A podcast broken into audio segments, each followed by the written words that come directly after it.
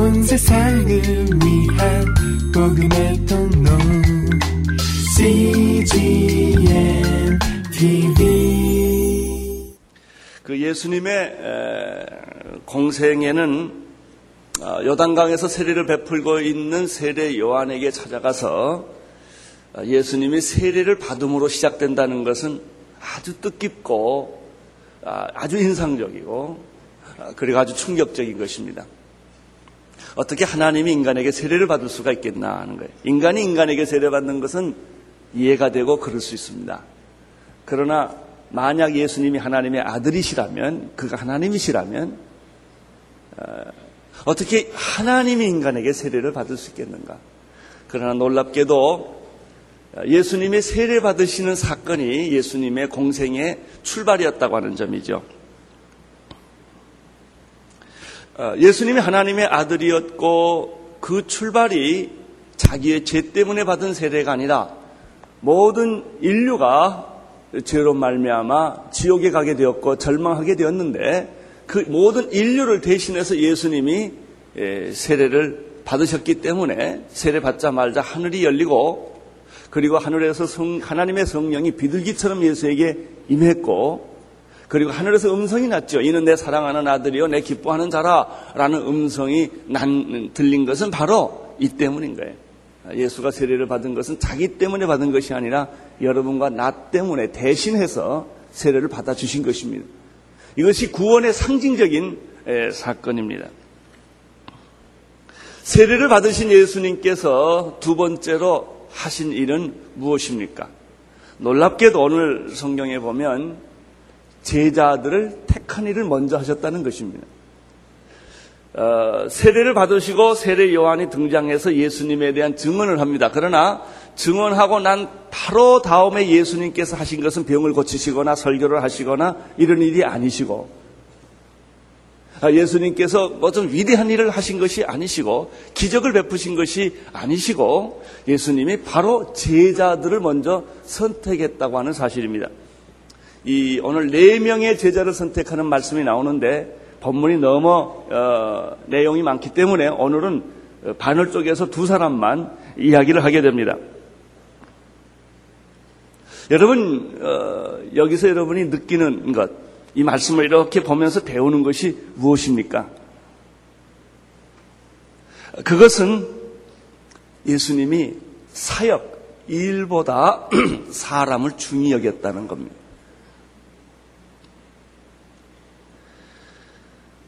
대부분의 많은 사람들은 일이 먼저 보이고 일을 합니다. 사업도 먼저 하죠. 사람 안 키우고 사업을 합니다. 사업이 잘 됩니다. 자기가 원하는 대로 모든 일이 잘 진행됩니다. 그 다음에 여러분들이 어떤 딜레마에 겪습니까? 사람 키우지 않는 딜레마에 빠지게 됩니다. 일은 다 됐고 일은 많은데 일을 감당할 만한 사람, 일을 맡길 만한 사람이 없는 거예요. 내가 믿었던 사람에게 배신을 당하고 그리고 내 회사의 기밀을 가지고 도망을 가고 그리고 나와 이제 경쟁을 하게 되고 오히려 나의 적이 되는 그런 경험들을 우리가 이 세상에서도 많이 합니다. 믿는 어, 나, 어, 그 믿는 사람에게 배신을 겪는 일들을 우리가 얼마나 많이 겪습니까? 이런 뼈아픈 교훈을 겪으면서도 우리는 계속해서 사람보다는 일을 우선하는 그런 경우가 많습니다. 제게 최대 약점이 있다면 제가 일을 좋아한다는 것입니다.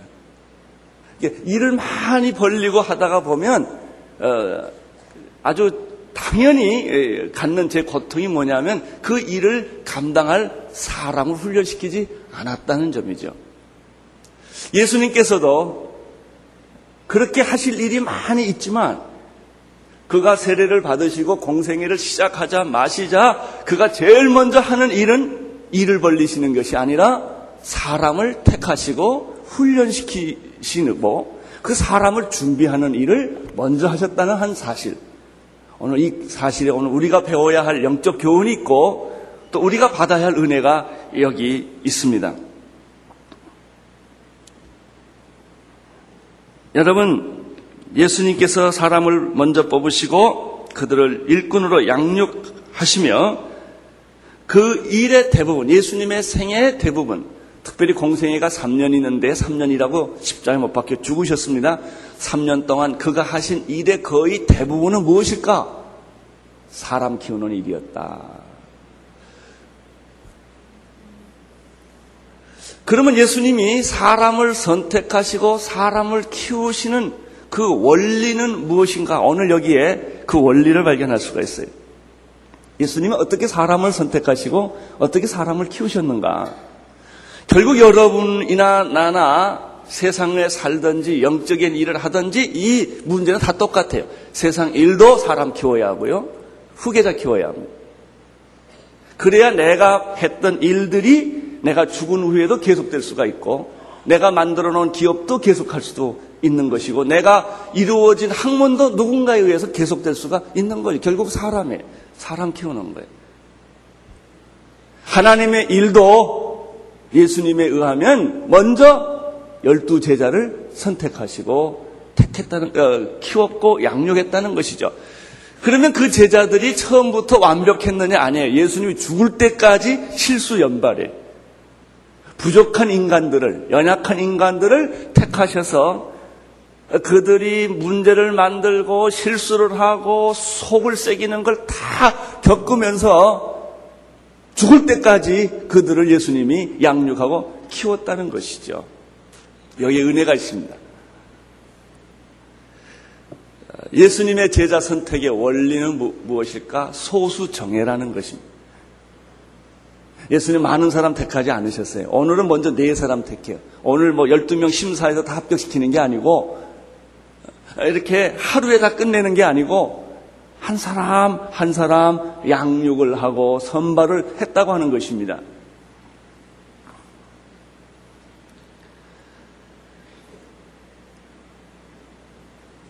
우리들의 실수는 대개 우리들의 어, 이렇게 잘못은 어, 숫자와 양에 예민한 것입니다. 어, 그래서 큰 일을 해야 하고 많은 사람이 모여야 안심을 하고 그래서 어느 정도 성공했다고 이렇게 생각을 합니다. 그 숫자가 작다든지 또 양적으로 보면 별것이 없을 때는 굉장히 이렇게 뭔가 잘했지만 그걸 잘 어, 자기 자신이 이해를 못합니다. 뭐 집도 커야 하고 월급도 많아야 하고 높은 자리에 올라가야 하고 그렇습니다. 여러분 제가 만나본 사람 가운데 높은 위치에 있을수록 유명할수록 이름이 날수록 부부관계가 복잡합니다. 다 그런 건 아니지만 그러나 우리는 그 부부의 성공도 그런 객관적인 기준에 의해서 늘 생각하기가 쉽다는 거예요, 이게. 오늘 이 말씀을 통해서 먼저 우리가 배우는 것은 사람보다 일이, 아, 일보다 사람이 소중하다는 사실을, 그 원리를 배우는 것입니다. 양보다 질이 중요하다고 하는 것은 여러분 양이 많이 모여서 질이 되는 것이 아니라 질이 양을 만든다는 사실을 불특정 다수인 대중보다 선택된 소수가 중요하다는 사실을 오늘 여러분들이 예수님을 통하여 배울 수 있게 되기를 바랍니다. 여러분이 하는 것이 옳다면 숫자가 작아도 눈에 보이는 것이 별 볼일 없어 보여도 이것이 중요하고 우리가 가야 할 길이 이, 이 길이라고 하는 사실을 우리 오늘 예수님의 제자 선택의 원리를 통하여 어, 배울 수 있는 것이죠. 교회의 부흥과 성장의 원리도 마찬가지입니다. 교회는 한 사람 한 사람이 그리스도의 제자로 부름을 받고 훈련을 받고 사역을 할 때 교회의 교회는 그 본질, 본영의 사명에 이룰 수가 있는 것입니다. 어, 특별히 이 오늘 말씀은 우리 교회에 적용되는 말이고 제게 적용되는 부분이 참 많습니다. 앞으로 오늘의 교회를 어떻게 이끌고 갈 것인가? 벌써 우리는 생각지도 못하게 큰 집단이 됐어요. 어, 우리가 인간적으로 감당할 수 없는 이 큰 집단이 됐는데 어, 앞으로 온누리교회가 방향을 어, 어디에다 초점을 모으고 어, 가야 할 것인가 하는 문제지요. 나는 오늘 이 말씀을 어, 준비하고 묵상하다가 우리 온누리교회 초창기 그 스피릿을 다시 생각을 하게 됐습니다. 우리가 최초에 12가정 정도가 모여서 어, 한난동 어, 횃불회관 다락방을 빌려가 지하실에서 참 소수의 사람들과 같이 교회를 시작할 때 우리 꿈이 얼마나 컸고 가슴이 얼마나 흥분되었는지 몰라요. 그때 나는 교인들을 다 개인적으로 만났고 식사를 했고 시간을 보냈고 신방도 했고 이걸 다 했는데 어, 요즘은 제가 그 일을 못 합니다. 그 대신 우리 목사님들이 이제 나, 이제 30배, 60배, 100배 열매처럼 어, 저를 대신하는 우리 장로님 목사님들이 이제 그 역할을 다 아, 하게 돼서 여러분을 만납니다. 누가 만났던지 간에 이 교회 본질은 여기에 있는 거예요. 예수님이 열두 제자를 만났듯이 소그룹을 통하여 사역을 통하여 순을 통하여 공동체를 통하여 예수님의 그 원리, 원칙, 그 관계, 교제, 친밀함, 인티멀시가 계속 있어야 되는 거예요.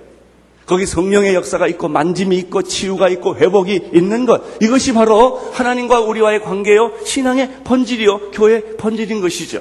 이것을 만약 잃어버린다면 교회는 극장 위에 아무 의미가 여기는 큰 공연장 같이 돼버리고 마는 것이죠.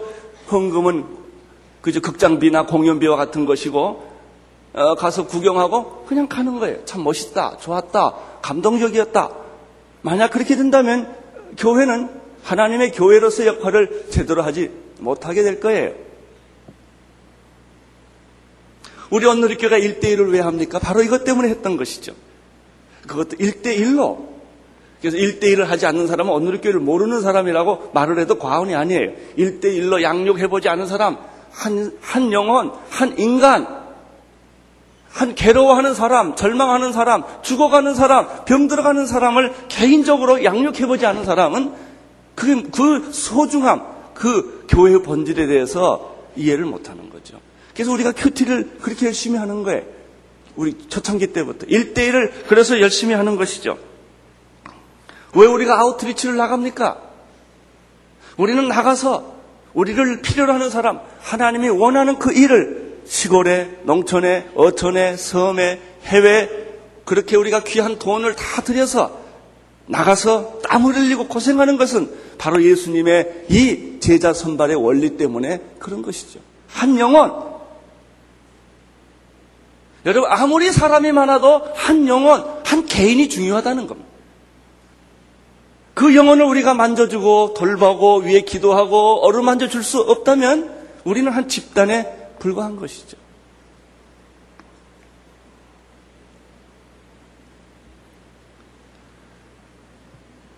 그래서 여러분, 이래서 교회가 제자 양육이 중요합니다. 제자 양육이 없는 교회는 교회 본질에 접근하기가 아주 어렵습니다. 아무리 교회인이 많아지고 교회가 크다 할지라도 이 예수님의 정신, 이 예수님의 원리, 제자 선발의 원리, 소수 정의 원리, 개인적인 만남의 이 원리는 약화될 수가 없다는 것입니다. 이것을 잃어버리면 교회는 본질을 잃어버리게 되는 것입니다. 자, 그러면 예수님께서 오늘 어, 오늘 본문은 네 사람의 제자를 선택하는데 오늘 두 사람만 보고 나중에 또 두 사람에 관한 얘기를 하겠습니다.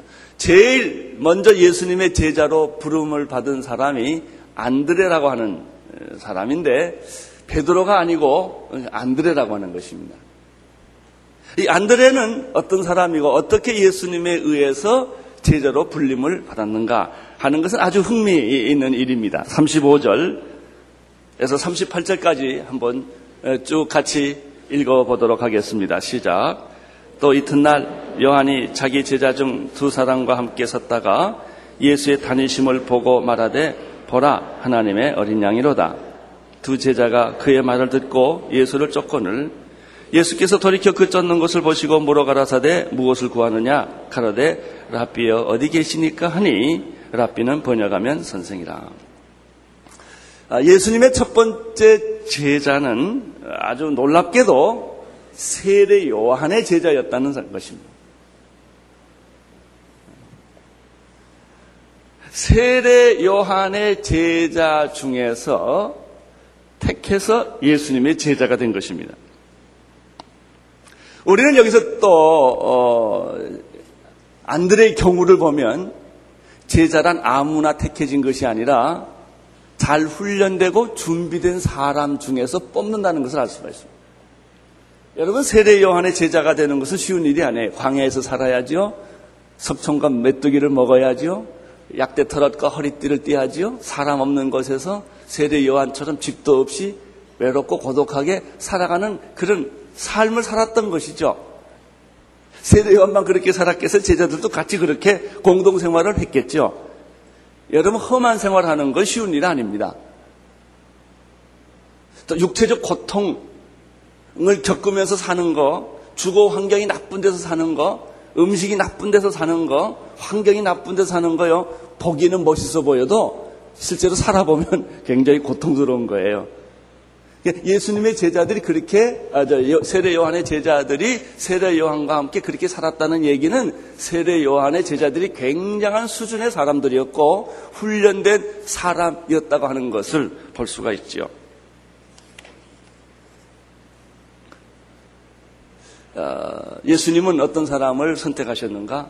잘 훈련된 사람, 그리고 준비된 사람 중에서 먼저 사람을 택했다는 것입니다. 어떻게 예, 세례 요한의 제자들이 예수님의 제자가 될 수 있었을까요? 두 가지가 있습니다. 세례 요한을 따라다녔기 때문에 줄 잘 서야 됩니다. 세례 요한의 제자였기 때문에 세례 요한의 관심은 예수님이었기 때문에 예수님이 지나가신 걸 보고 세례 요한이 뭐라고 그랬죠? 보라 세상죄를 지고 가는 하나님의 어린 양이로다. 이것은 세례 요한의 메시지의 요체예요. 핵심이에요. 결론이에요. 전부예요. 보라 세상죄를 지고 가는 하나님의 어린 양이로다. 내가 저 사람을 위하여 이 세상에 태어났고 저 사람을 위해서 살다가 저 사람을 위해 죽을 거다. 이게 세례 요한이에요. 내가 가지고 있는 인생의 모든 의미, 모든 것은 다 이 한 분을 위한 것이다. 세례 요한은 그렇게 생각을 했죠. 그 말을 누가 들었습니까? 제자들이 그 말을 들은 거예요. 자기 스승이 하는 말을 들은 거예요. 우리 스승의 결론이 뭐냐? 우리 스승의 비전이 무엇이냐? 우리 스승, 의 목표가 뭐냐? 인생의 의미가 뭐냐? 그들이 따라다녀 보니까 예수였다는 것이죠. 예수였다. 나는 여러분의 비전, 여러분의 목표, 여러분의 인생 전체가 예수가 되기를 바랍니다. 여러분을 만나는 사람, 여러분을 찾아오는 사람, 여러분에게 배우는 사람이 배울 것은 여러분의 학문이나 여러분의 노하우가 아니라 예수 그리스도. 우리 스승은 예수님만 얘기한다. 예수님만 얘기한다. 따라서 나는 우리 스승을 보는 것이 아니라 우리 스승이 그렇게 그리워하고 그렇게 사모하고 그렇게 그 비전을 가졌고 그 인생의 목표였던 예수를 내가 보는 것이다. 제자들이 그렇게 말해요. 그게 제자입니다. 내 제자란 없습니다. 예수님의 제자일 뿐이죠. 이 세례 요한의 제자들이 세례 요한을 보면서 배운 것은 예수였다. 보라 세상죄를 지고 간 하나님의 어린 양이었다. 자, 그들 세례 요한과 함께 섰다가 이 섰다가가 중요합니다. 줄잘 섰다는 얘기예요. 섰다가 두, 두 번째 그 말을 듣고 이렇게 됐습니다. 보라 세상죄를 지고 간 하나님의 어린 양이로다라는 말을 듣고 세례 요한이 예수 제자들이 예수에게 찾아갑니다. 37절 한번 다시 볼까요? 37절 시작. 두 제자가 그의 말을 듣고 예수를 쫓고는 이렇게 되어 있어요. 36절, 35절, 36절은 제자들이 거기에 섰다가라는 단어가 나와요. 섰다가 세례 요한이 하는 말을 뭐하고? 듣고, 듣고. 여러분, 오늘의 교회는 하용조 목사의 제자는 없어야 합니다. 여러분이 정말 나를 진짜로 사랑하고 나를 정말 봤다면 내가 그렇게 좋아하고 그렇게 사랑하는 예수님을 봐야 돼. 여러분은 예수님의 제자일 뿐이에요. 나도 예수님의 제자이고 여러분도 예수님의 제자일 뿐이에요. 이것이 세례 요한과 제자들과의 관계였다. 네. 건물이나 제도나 사람이나 사상이나 그래서 이 세상에 있는 많은 무슨 무슨 운동 무슨 아무리 좋은 뭐 개혁이니 민주화니 그다 헛개비예요. 예수를 봐야 돼. 예수를 보면 개혁도 일어나고 예수를 보면 민주화도 일어나고 예수를 보면 경제 부흥도 일어나고 예수를 보면 교육도 갱신되는 것이지만은 그걸 보면 미로에 빠져요. 해답이 없어요. 예수예요. 예수. 세례 요한의 제자들이 거기에 섰다가 세례 요한이 하는 말을 듣고 그들이 그렇게 존경하고 사랑하는 스승을 떠나서 어디로 갑니까? 예수에게로 옮겨갔다. 그래요. 여러분은 온누리길을 떠나도 괜찮아요. 하영주 목사를 떠나도 아무 상관이 없어요. 예수에게만 간다면. 예수님이 원하는 대로 간다면 그게 정도예요. 그렇게 하셔야 돼요. 그게 우리가 주님을 따르는 길이다. 사람이 원하는 것을 하는 것이 아니라 예수님이 원하는 것을 하는 것이 정도다. 예수님의 그 세례 요한의 제자들은 훈련을 잘 받은 거예요. 자기 스승을 떠날 수 있기 때문에. 38절에서 자기를 찾아온 세례 요한의 제자를 보고 예수님이 이렇게 질문하시죠. 뭐라고 그랬죠? 너희가 무엇을 구하느냐? 어, 세례 요한의 제자들은 이렇게 대답, 랍비어 어디 계십니까? 이렇게 물었습니다. 재밌는 것은 예수님께서 누구를 찾느냐 이렇게 묻지 않고 무엇을 구하느냐라고 물었다는 겁니다. 예수님의 제자들은 당신은 누구십니까? 라고 묻지 않고 당신이 사시는 곳은 어디입니까? 라고 물었다는 것입니다.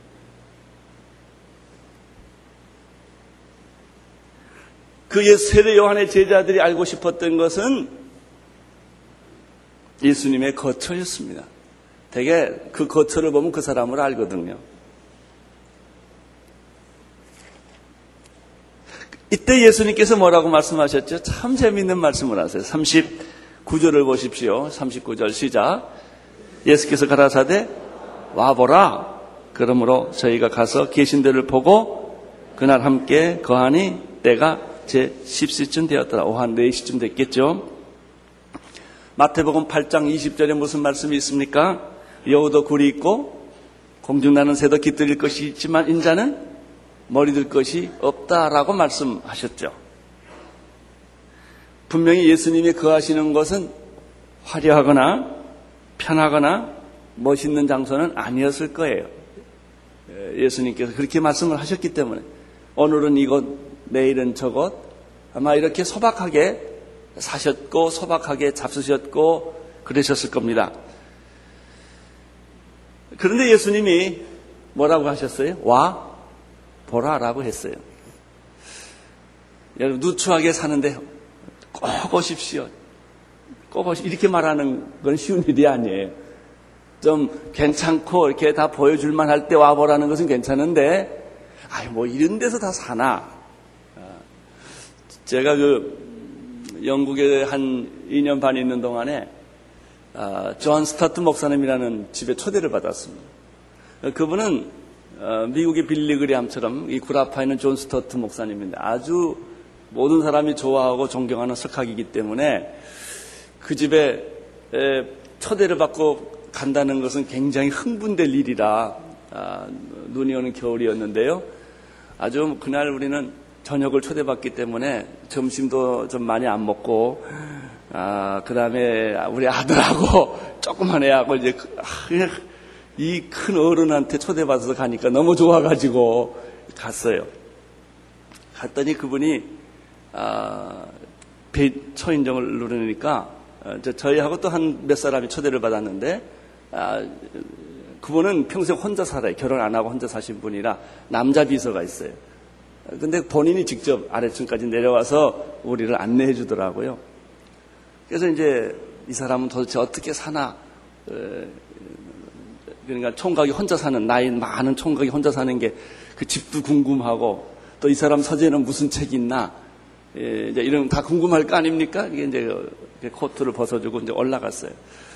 그래서 뭐 이제 차 한 잔을 놓고 이제 아 이런 얘기 저런 얘기하고 뭐 잘 왔다 그리고 뭐 이제 이런 아주 재밌는 얘기를 서로 나누는데 이제 저녁 식사가 됐는데 아 밥을 먹재요. 밥을 먹자 그러더니 내놓는 음식이 어, 맥도날드 햄버거 같은 거 있죠. 그것도 사왔더라고요, 어디 가서. 딱 햄- 햄버거 하나. 그리고 생주스도 아니고 탱주스, 그 가루 주스 있죠. 그거를 대접을 해요.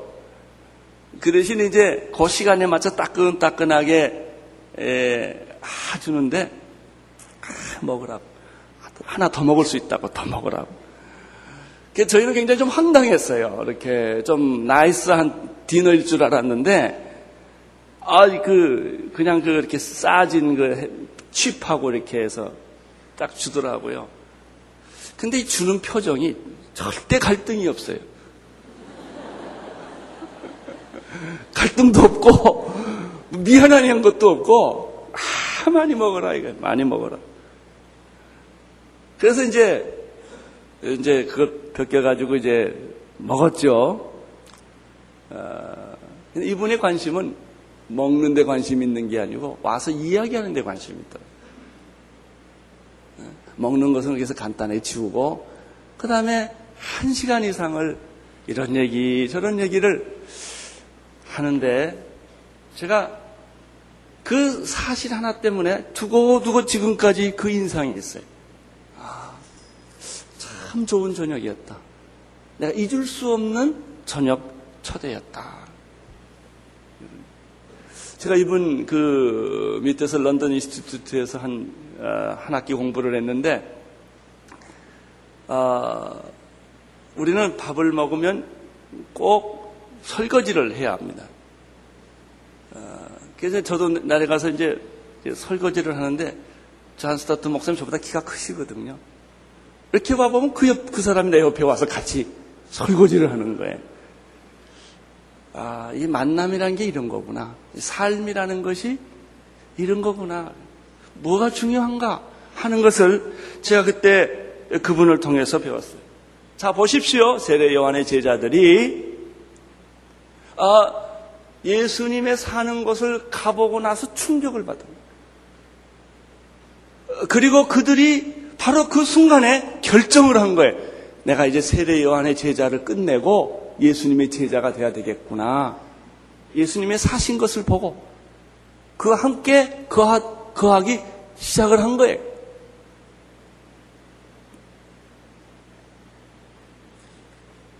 사랑하는 성도 여러분, 우리들이 사는 모습을 보고 사람들의 예수를 발견할 수 있게 되기를 바랍니다. 우리 언누리 교회를 와보고 난 걱정해 언누리 교회가 비교적 다른 교회보다는 좀 좋거든요. 잘생겼거든요. 사람도 많거든요. 시설도 좋거든요. 예수님을 보지 못하고 이런 것을 보면 어떡하나.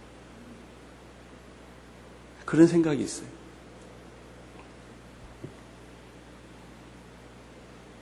여러분, 진정한 교회는 교파나 건물이나 교회 숫자나 헌금의 양이나 프로그램에 있지 않습니다. 진정한 교회의 모습은 사랑과 헌신과 희생과 비전과 희망이 있느냐. 비록 우리가 가진 것은 별 볼일 없고 우리의 지위는 높은 것도 없지만 그러나 이 공간에 오면 이 집단에 오면 정말 희망이 넘치고 서로가 서로를 격려하고 서로가 서로를 돕고 서로 양보하고 서로 축복하고 서로 하나 되는 그런 희생과 헌신과 아름다운 모습 그런 것이 이 교회에 있느냐 이 중요해. 와 보라 예수님이 하세요. 와 보라 나 있는데 와 보라 내 집에 와 봐라 내 부엌에 와 봐라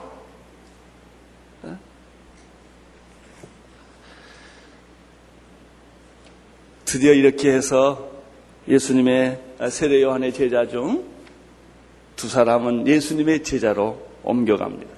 이것이 제자의 시작입니다. 두 번째 제자는 우리가 잘 아는 베드로입니다. 베드로는 어떻게 선택을 받았을까요? 40절, 41절을 보시기를 바랍니다. 시작. 요한의 말을 듣고 예수를 쫓는 두 사람 중에 하나는 시몬 베드로의 형제 안드레라. 그가 먼저 자기의 형제 시몬을 찾아 말하되 우리가 메시아를 만났다 하고 메시아는 번역하면 그리스도라.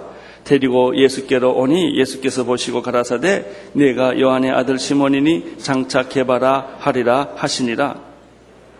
번역, 개바는 번역하면 베드로라. 자 여기 보면 요한의 말을 듣고 예수를 쫓은 사람이 두 사람이 있었다고 그랬습니다.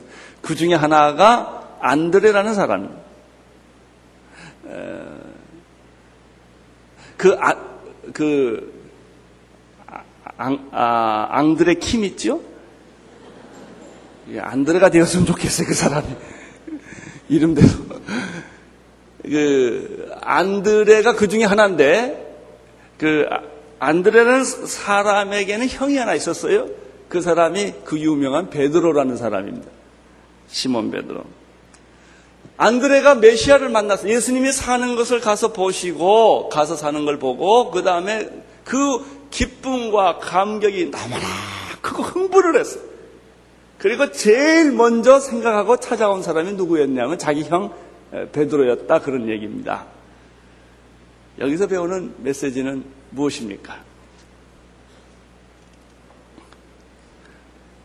앙드레가 메시아를 만나서 예수님을 만나서 뭐 말할 수 없는 기쁨, 보, 보물을 찾은 것처럼 그 기쁨을 맨 먼저 전해주고 싶은 대상이 자기 형이었다는 거. 여러분 여기서 배우는 교훈이 뭐예요? 가족 전도가 중요하다 그런 얘기. 가족 전도. 형이 예수를 믿고 만약에 구원을 받고 하나님의 사람이 될 수 있으면 얼마나 좋을까? 내 동생이 예수 믿고 구원받고 천국의 비밀을 알고 이 구원의 감격을 깨달을 수 있다면 얼마나 좋을까? 동생이 저렇게 방황하지 않을 텐데. 나의 남편이 내 사랑하는 아내가 나의 부모님이 나의 장모님이 나의 시댁이 나의 처남이 이 예수를 만나서 알면 저 사람 큰일 할 텐데. 저 젊음, 저, 저 실력, 저 돈 다 지금 다른 데로 낭비하고 있는데. 예수님에게 사용될 수 있다면 얼마나 좋을까. 이런 생각이에요. 앙드레가 그런 생각이에요. 우리 형이 예수 믿으면 얼마나 좋을까.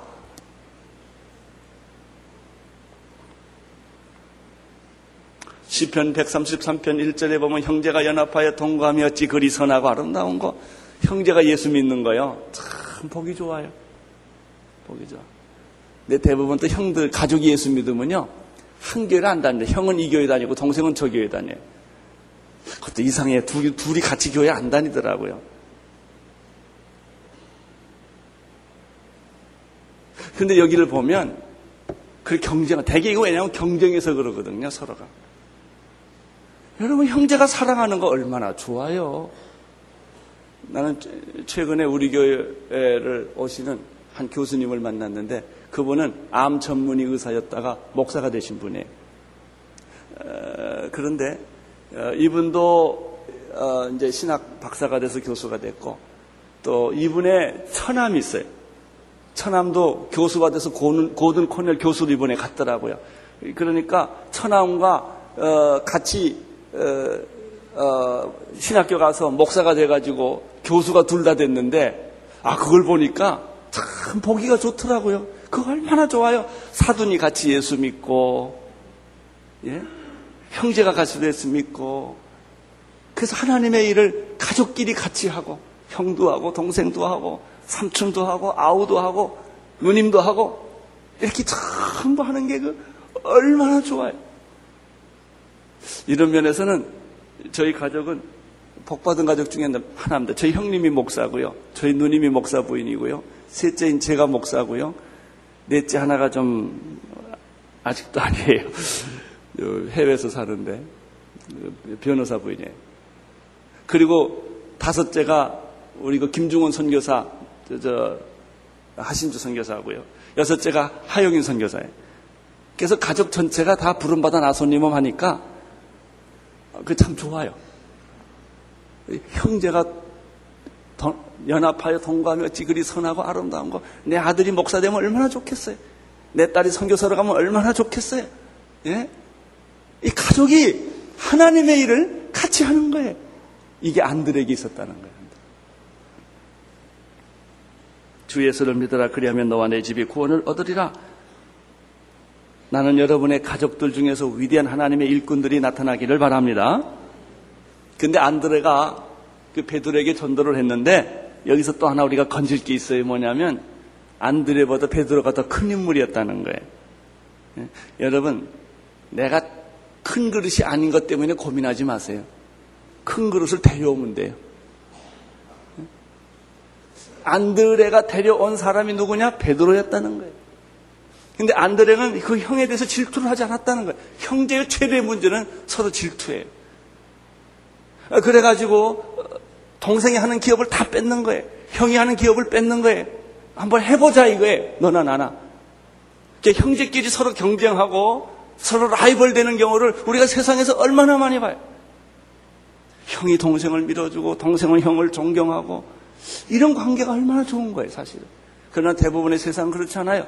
피를 같이 받은 형제들도 서로 경쟁하고 서로 투쟁하고 하는 것들을 세상에서 우리가 많이 본단 말이죠. 이 안드레는 형이 잘 되는 것에 대해 질투를 하지 않았어요. 형이 잘 되도록 그분을 예수님께로 인도해 주신 거예요. 42절을 보세요. 시작. 데리고 예수께로 오니 예수께서 보시고 가라사대 내가 요한의 아들 시몬이니 장차 개발하리라. 재밌는 거 보십니까? 여기서 베드로가 아무 말도 안 했어요. 그냥 왔어요. 그 예수를 이렇게 봤어요. 그런데 예수님이 뭐라고 그랬냐면 내가 시몬이지 이름 바꿔 내 이름은 개바야 딱 이랬다고요. 자, 우리가 여기서 세례 안드레의 경우는 훈련되고 세례 요한에서 잘 준비된 사람이 제자로 선택됐지만 베드로 같은 경우는 또 전혀 다른 스타일이라는 거예요. 자, 여기서 배우는 게 하나님이 우리를 부르실 때 여러 종류의 여러 배경에 있는 사람을 하나님이 택한다는 것이죠. 꼭 공부 잘하고 훈련된 사람만 택하는 것도 아니고 뭐 다 깨닫고 아는 사람만 택하는 것도 아니고 누구 마음에? 하나님 마음. 하나님 마음에. 예수님 마음이에요. 예수님이 베드로를 데려오는 걸 보자 말자 예수님은 베드로의 현재를 보지 않고 미래를 봅니다. 원래 베드로라는 그 요한의 아들 시몬이라는 말은 평범한 이름이고 우유부단하고 불안정한 사람이라는 뜻이에요. 그게 베드로의 현주소예요. 시몬의. 내가 요한의 아들 시몬이지 예수님 그러신 거예요. 예수님이 보신 것은 뭐예요? 베드로의 현재를 보지 않았어요. 베드로의 미래를 봤어요. 그 안에 있는 엄청난 잠재력을 예수님이 보신 거예요. 사랑하는 성도 여러분, 예수님은 여러분의 현재를 보시지 않고 여러분의 미래의 엄청난 잠재력을 보시고 계신다는 사실입니다. 현재 우리는 별 볼 일 없어요. 준비가 안 됐어요. 성격이 급해요. 나는 정말 하나님이 쓸만한 그릇이 아니에요. 그러나 예수님의 관점은 거기가 아닙니다. 내가 나를 따르면, 내가 내 제자가 되면, 이제 내가 내 말 가운데 거하면, 너는 변화를 받을 것이다. 변화를 받게 되면 10년 후에, 5년 후에, 20년 후에 너는 이러한 위대한 하나님의 일꾼이 될 것이다. 예수님이 그걸 본 거예요. 너는 요한의 아들 시몬아, 너는 지금은 우유부단하고 별 볼 일 없고 그리고 아무 일도 할 것 같지 않지만 그러나 나는 너의 미래를 안다. 너의 잠재력을 안다. 내 이름은 게바다. 게바라는 말은 말이죠. 반석이라 반석 같은 우유부단한 사람이 아니라 반석 같은 사람, 하나님이 쓰시는 사람, 나중에 순교까지 할 수 있는 그런 믿음의 거인으로 너는 변하게 될 것이다. 이걸 헬라 말로 번역하면 베드로라는 뜻이에요. 베드로라는 말은 돌이라는 뜻이고 다 같은 거예요. 게바는 이 반석이라는 뜻인데 아람어예요. 너는 개바다. 너는 베드로다. 너는 시몬이 아니야. 할렐루야. 이렇게 해서 예수님이 베드로를 선택을 합니다. 사랑하는 성도 여러분, 예수님은 여러분의 미래를 보십니다. 그럼에도 불구하고 우리는 오늘 우리의 현재를 보고 자기를 자학하고 환경을 원망하고 부모를 원망하고 내 자신을 열등함에 빠져 있고 자신의 미래를 보지 못하고 자신 안에 있는 위대한 잠재력을 보지 못하고 우리는 우리의 미래의 창을 닫고 우리는 우리를 좌절시키고 여러분 좌절시키는 게 우리 스스로가 아니에요. 다른 사람이 나를 좌절시키는 것이 아니라 내가 나의 미래를 막고 내가 스스로 절망하고 좌절하고 포기하는 것은 다른 사람이 아니라 내 자신이 아닙니까? 그리고 우리는 모든 사람을 부모 핑계대고 환경 핑계대고 나라 핑계대고 우리는 어, 모든 그런 다른 이유로 자기 스스로가 절망을 해놓고 다른 사람한테 다 이 핑계를 대는 거예요. 심지어 자살하지 않습니까? 앞, 왜 자살해? 앞이 안 보이니까. 더 이상 갈 길이 없으니까. 스스로 자살해버리잖아요. 사랑하는 성도 여러분, 예수님의 선발의 원리를 다시 보십시오. 예수님은 그 사람의 현재를 보지 않고 미래를 보았습니다. 나를 따라오라. 나 볼게. 나를 따라오라. 내가 너를 사람 낚는 어부가 되게 할 것이다. 내 인생은 변할 것이다. 내가 나를 따라오기만 하면, 내가 나의 제자가 되기만 하면 내 인생은 변할 것이다. 너는 내 자신이 상상하지 못했던 삶을 살게 될 것이다. 축복의 삶을 살게 될 것이다. 민족을 변화시키는 삶을 살게 될 것이다. 세상을 변화시키는 삶이 내게 있다. 내 안에 있다. 왜 너는 내 자신을 감옥을 만들어 놨느냐? 왜 너는 내 자신이 쓸데없는 사람이라고 맞느냐? 왜 너는 내 자신을 자포자기하고 내 자신을 죽였느냐 말이죠. 예수님의 관점에 너는 시몬이 아니다. 너는 개바다.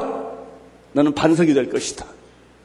그리고 내 이름 위에 교회는 세워지게 될 것이다. 할렐루야. 사랑하는 성도 여러분, 나이가 늙기 때문에 고민하는 사람이 없게 되기를 축원합니다.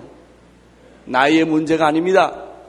여러분, 뭐 아브라함은 75세 시작하지 않았습니까? 부름을 나이가 아니에요. 여러분 건강도 아닙니다. 나 같은 건강을 가지고 무슨 일을 할 것이냐? 그런 소리 하지 마세요. 나를 보세요. 그런 소리 하지 마세요. 건강이라는 거 아니에요. 나이가 일하는 거 아니에요. 돈도 없는데 무슨 일을 할 거냐? 돈이라는 게 아니라고요.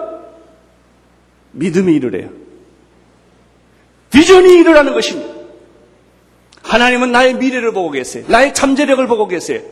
내가 변할 것을 하나님은 보고 계셔요. 사랑하는 성도 여러분, 예수님이 그래서 베드로를 택하는 거 아십니까?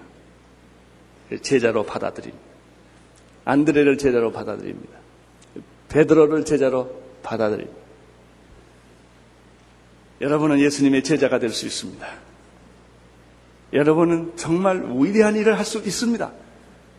여러분의 자녀는 정말 놀라운 사람이 될 줄로 나는 믿습니다. 기도를 계속하고 있다면, 포기하지 않는다면, 여러분이 예수님의 말씀에 순종하고 제자가 되기를 원한다면, 여러분이 모르는 사이에 여러분의 인생은 변할 것이고, 세계관은 변할 것이고, 여러분의 가치관이 변할 것이고, 여러분의 목표가 변할 것이고, 여러분의 꿈이 달라질 것을 저는 믿습니다. 나를 따라오라. 나를 따라오라. 내가 너희를 사람 낚는 업으로 만들어 줄 것이다. 기도하겠습니다. 하나님 아버지, 베드로를 부르신 예수님은 우리를 동, 똑같이 불러주시는 줄로 믿습니다. 주여 여기에 있는 당신의 종들이 예수님만 바라보게 하여 주시고 현재의 자기를 보지 아니하고 변화될 미래를 보면서 희망을 갖게 하여 주시옵소서. 예수님 이름으로 기도합니다. 온 세상을 위한 복음의 통로. CGM TV